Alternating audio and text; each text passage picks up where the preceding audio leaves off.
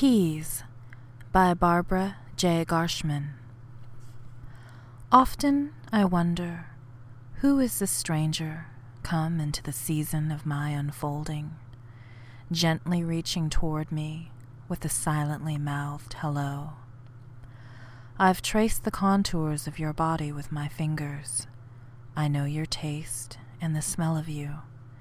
And when we make love, I feel your language and watch the layers of your defenses become thinner, sometimes so fragile that I could break through them completely with a word or just a slight pressure of my kiss.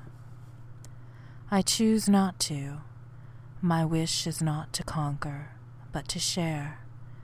The key to you remains always with you. Any door you open, I shall gladly walk through. As for myself, my locks grow weaker.